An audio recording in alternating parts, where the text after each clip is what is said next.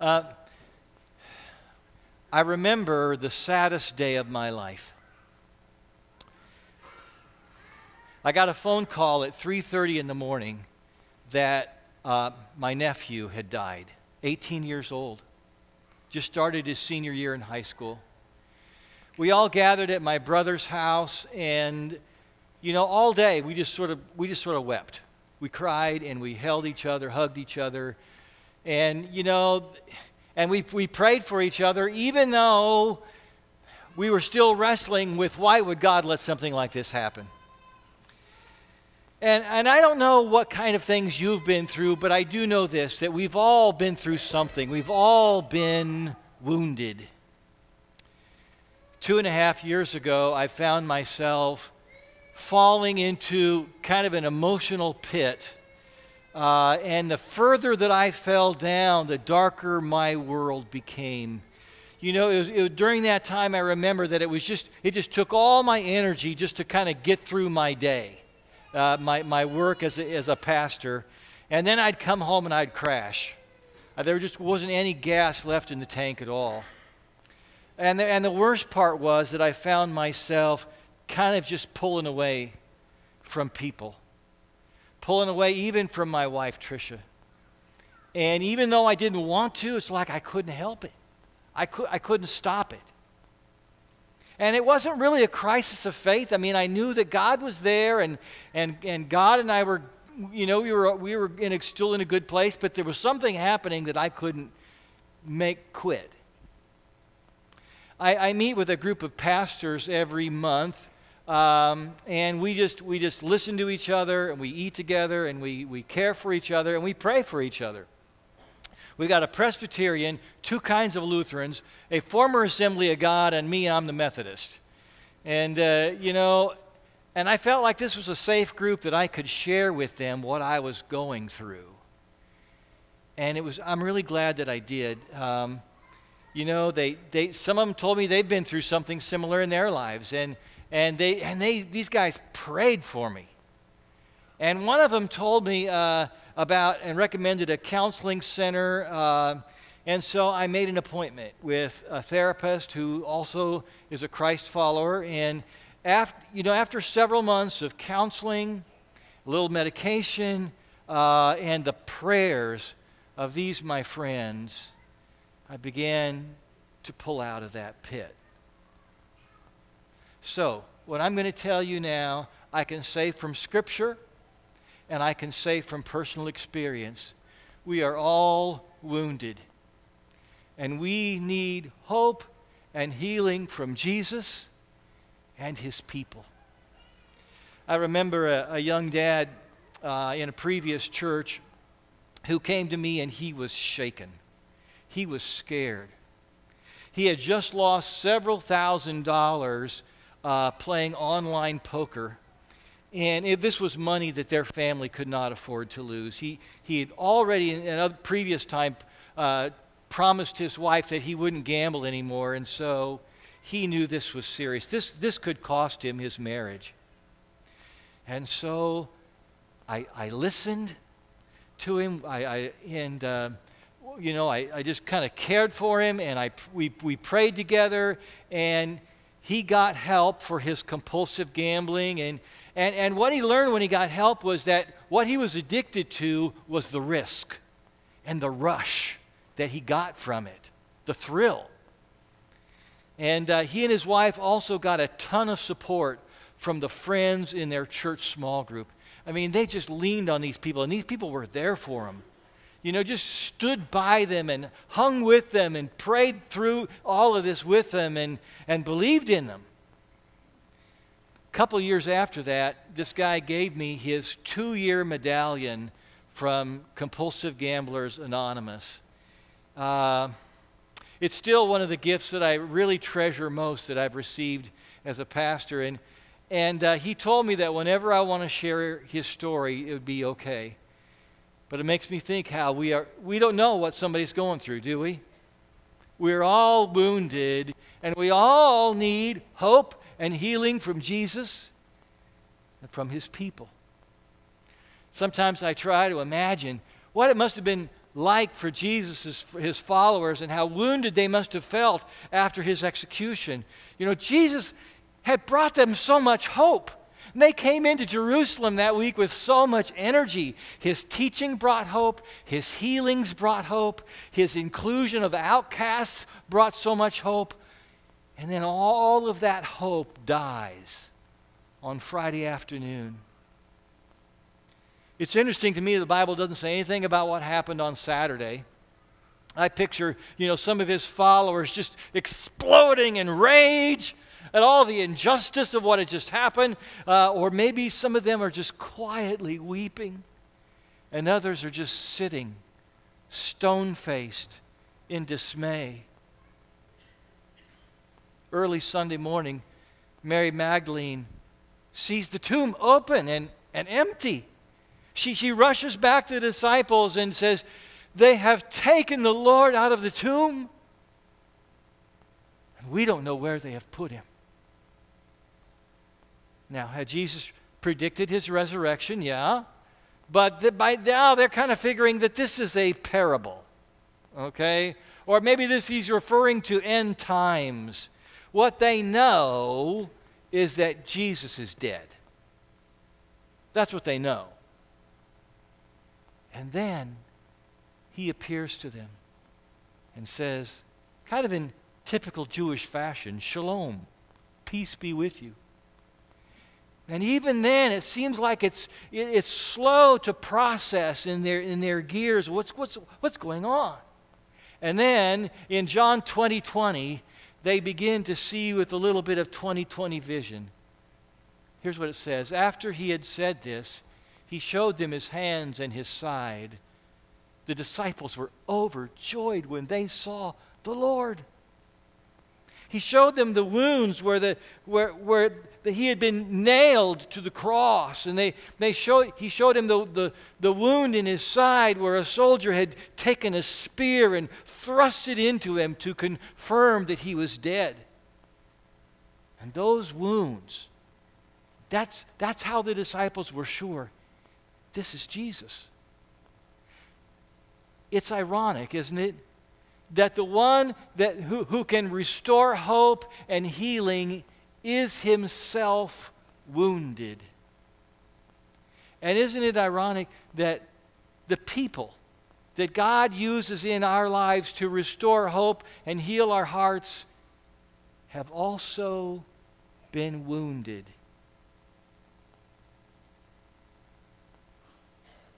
I want to show you a video of four people. Some of them are right here among us right now. Shane Goffner, Dolores Silva, Greg Stolp, Kay Arns. Each one is going to share a story of hope and healing. Let's watch.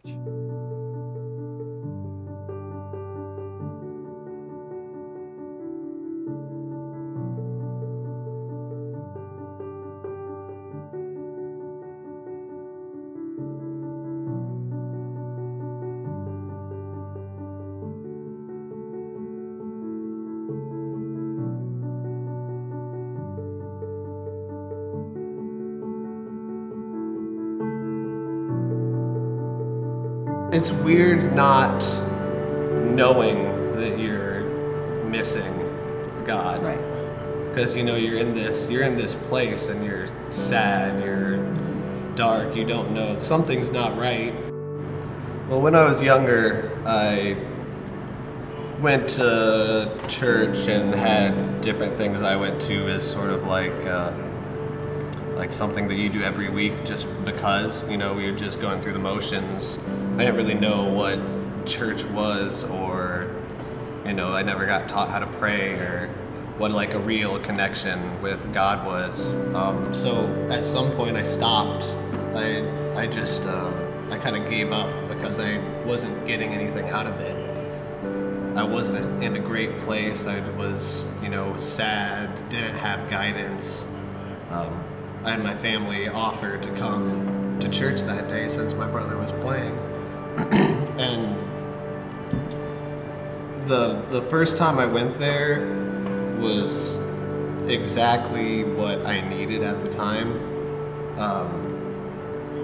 I know I've heard multiple people say this before, but the first time that I went, the message was, you know, spot on. That's like exactly was what I was going through, you know? You get in there and then the message is personalized to you. Your first time there is, it seems like there's nothing else that was meant to happen. So, you know, after that, I'd go, even if my family didn't go, I'd go by myself, you know, if they were out of town or whatnot, I'd go by myself and I'd sit in the back. The first time I went there, I had a couple people pray for me, fantastic people. I went next week by myself just because I felt a connection there, and the people that had prayed for me came up to me and gave me a hug and said hi to me. And you know, you just feel so welcomed, as in that people grow with you, people hurt with you, and the people will heal with you. So when you're hurt and you have somebody there supporting you, and you come back next week and they see you healing too, or they see you getting better. For me, I was going there because I was hurt, and I happened to find people that wanted to help me heal, to kind of be a better person.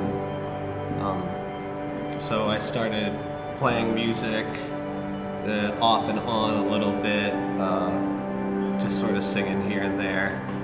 From singing at church and playing, I get so much out of that just having people hear it or having people listen, just being able to give some sort of praise outside of myself, just really feels good. And to hopefully help other people do the same is really the best part of every week.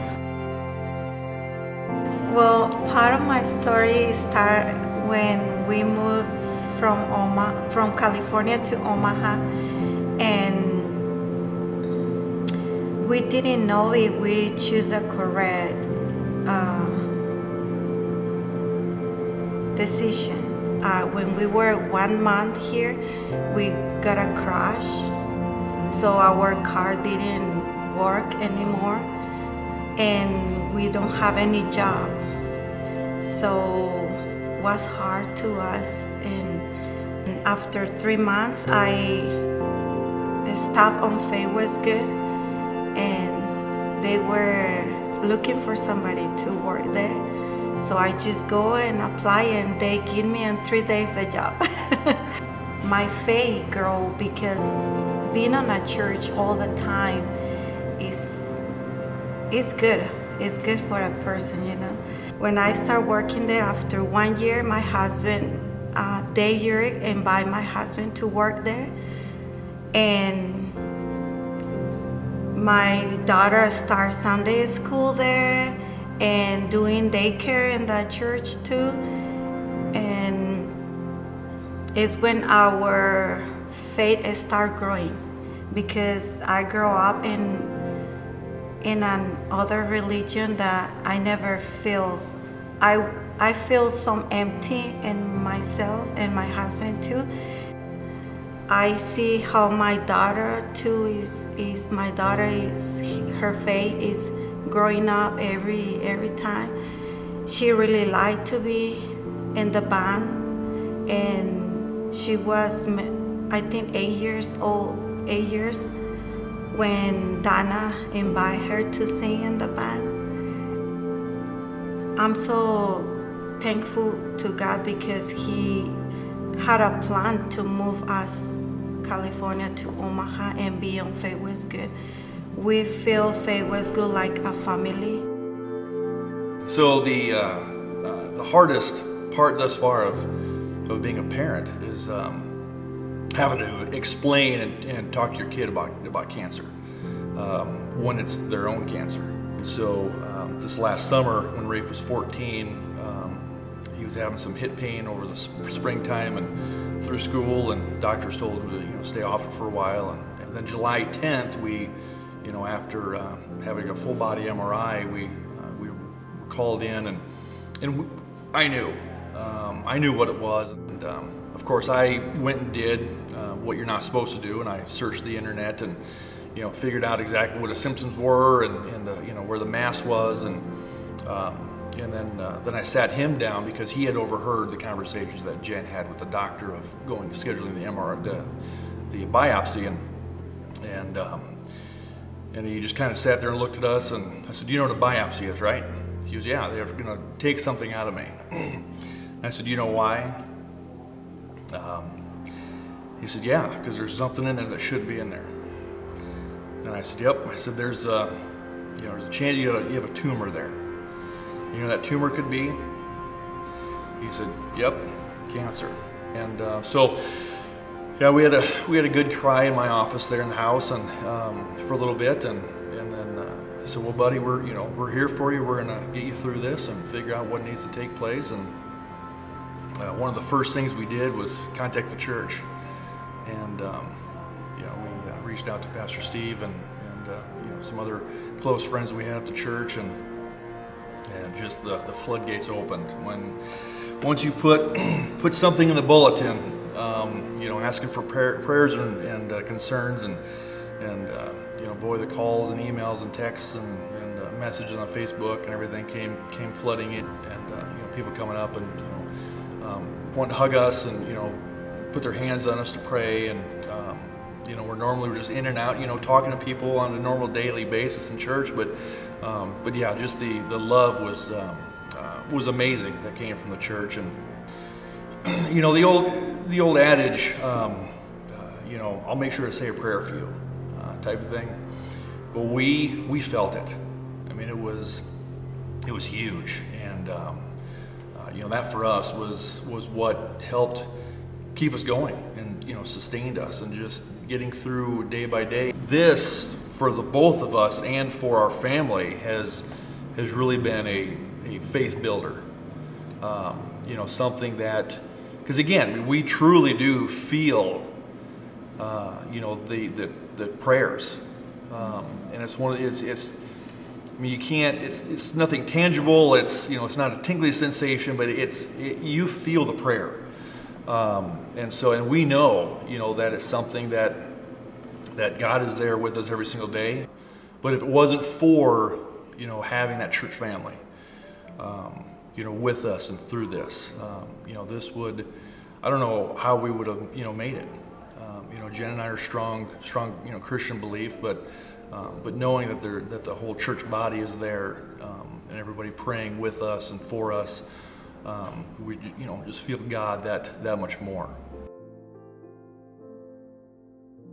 I had experienced death before because I'd lost both my parents, but, when my husband died, it was just so much more devastating, so much more. I experienced grief that I didn't know was possible. It was just a different kind of grief. It was just deep and personal. His phone kept ringing, his cell phone kept ringing, and I would just shout at it, "He's not here." And I realized I have to go to Verizon and shut that cell phone off. And so I go to the store, and the little guy with the notepad says, "How can I help you?" And I had to say those words, "My husband died, and I need to shut off his phone." And then what he said, what hundreds of people had said to me was, "I'm sorry for your loss." And I just stared at him, and I thought in my head, "You don't even know me. You're not sorry for my loss. How can you say that?" But looking back on that, I realized that was just me. That was me feeling angry. That was me feeling that denial, that loneliness. But I realized as the days and weeks went by that I had people that were there for me through the whole thing. They were there when Tom went through years of treatment. They were there when he got really ill towards the end. And I don't remember so much their words as supporting me, but what I remember is their actions. I remember them doing things. I don't remember things they said, but I remember what they did. And there was one other time during small group after Tom had passed away. And again, this sounds funny, but small group at that point was hard for me to go to because I went with Tom. And I had to start going by myself. I had to drive there by myself. I had to figure out where to sit by myself. All these things you don't think about until you're by yourself. And again, we were sharing and talking, and I started crying, and I remember I left the room. But after just a very short time, one of my dear friends came out and just put my arm around, her arm around me. And again, I don't remember what she said, but what I remember was that she was there. And again, I was just filled with this hope and this sense that this is going to be okay.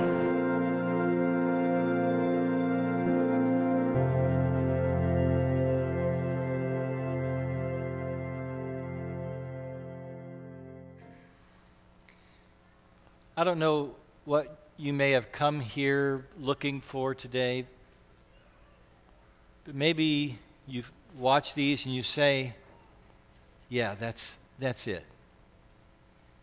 Something like that in my life. Maybe you find yourself longing, this deep longing for hope, for healing in your own life. And I believe that hope and healing can begin for you today. Now, the thing that I can't promise you is that you're going to walk out of here with a big enough dosage of hope and healing that it's going to last you for 52 weeks until next Easter.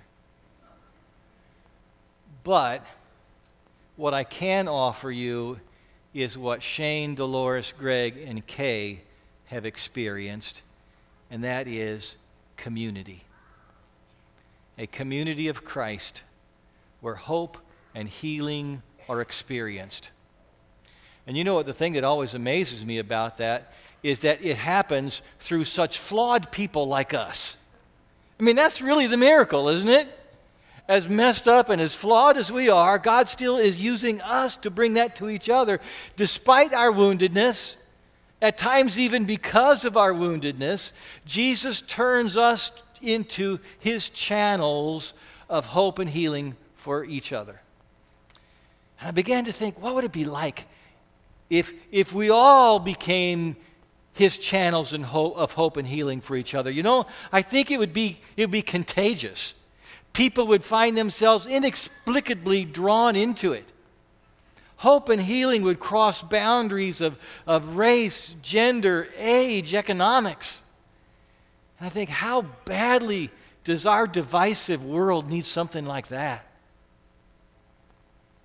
Inside your bulletin, when you came in, there was another card, which is an invitation to our Tuesday night service of hope and healing. It's the first one we've had. We're going to have them once a month.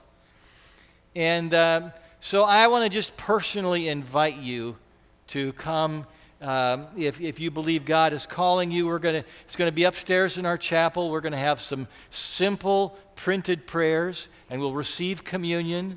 There will be a time to bring your own personal prayers to God, either silently or out loud. And you'll also have the opportunity, if you wish, to ask a member of our prayer team to pray for you or to pray for someone you're concerned about. Now, if you would, take the other card, the one that was passed down. It has a couple of questions there printed in red. Who are you asking God to bring hope and healing? Where are you asking God to bring hope and healing in your life? And who else are you asking God to bring hope and healing to in their life? So what I invite you to do right now is just take a little time. Think about this. Jot something down. Maybe something will come right away. Maybe you'll have to think for a moment. And on the second question, you know, on either one of them, no names are necessary. And on the second question, you might just say something like, my neighbor following her divorce, my brother who's angry at God, a coworker going through chemo. So you can just kind of, instead of saying the name of the person, just sort of say their situation. And I want you to know that when we collect all these prayers, these cards, on Tuesday night at our service of hope and healing, we're going to spread those out on the altar there in the chapel, pray over them, and then each request will also go with a member of the prayer team who will take them home, take some home and pray for them. So here's what I'm going to do. I'm just going to give you a minute now to pray, or excuse me, to write down what you want. Okay? Take a minute.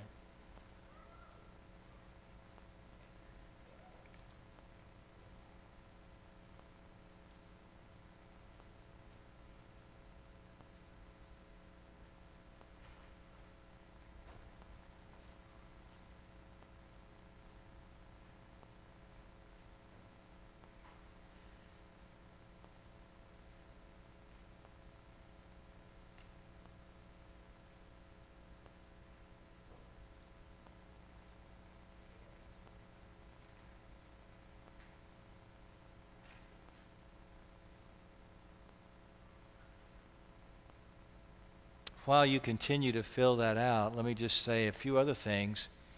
If you're thinking, okay, I want to take a step in the direction of this kind of community in Christ that I've just seen these four people, what it's done for them, what can I do? Well, maybe a first step out in the foyer next to the elevator is the Connection Center. You'll find somebody to talk to. You can take home the bulletin and find ways that you can kind of plug in, maybe things that will connect with you. And as Donna talked about earlier, you can come to my Faith Link lunch. It's going to be in 2 weeks on the 15th. And we invite newcomers just to come and explore a little bit, be a next step. And no matter where you are in your faith, no matter where you are in your life and what's going on, we know this. We are all wounded. And we need hope. We need healing from Jesus and from his people. So what I want to do right now is lead us in a prayer, and you can use the prayer that I'm praying as your own prayer or sort of modify it in your own heart as we pray. Let's pray now. Savior Jesus, I'm one of the wounded, and I am longing for hope and for healing in my life. Lord, I need what only you can give. Forgive me of my wrongs. Set me free from my chains. Give me healing from my past and hope for my future. And I ask that you surround me with your people to be your channels of hope and healing in my life. And then, Lord, use me that I can be a channel, a source of hope and healing in their lives. We pray in your name. Amen.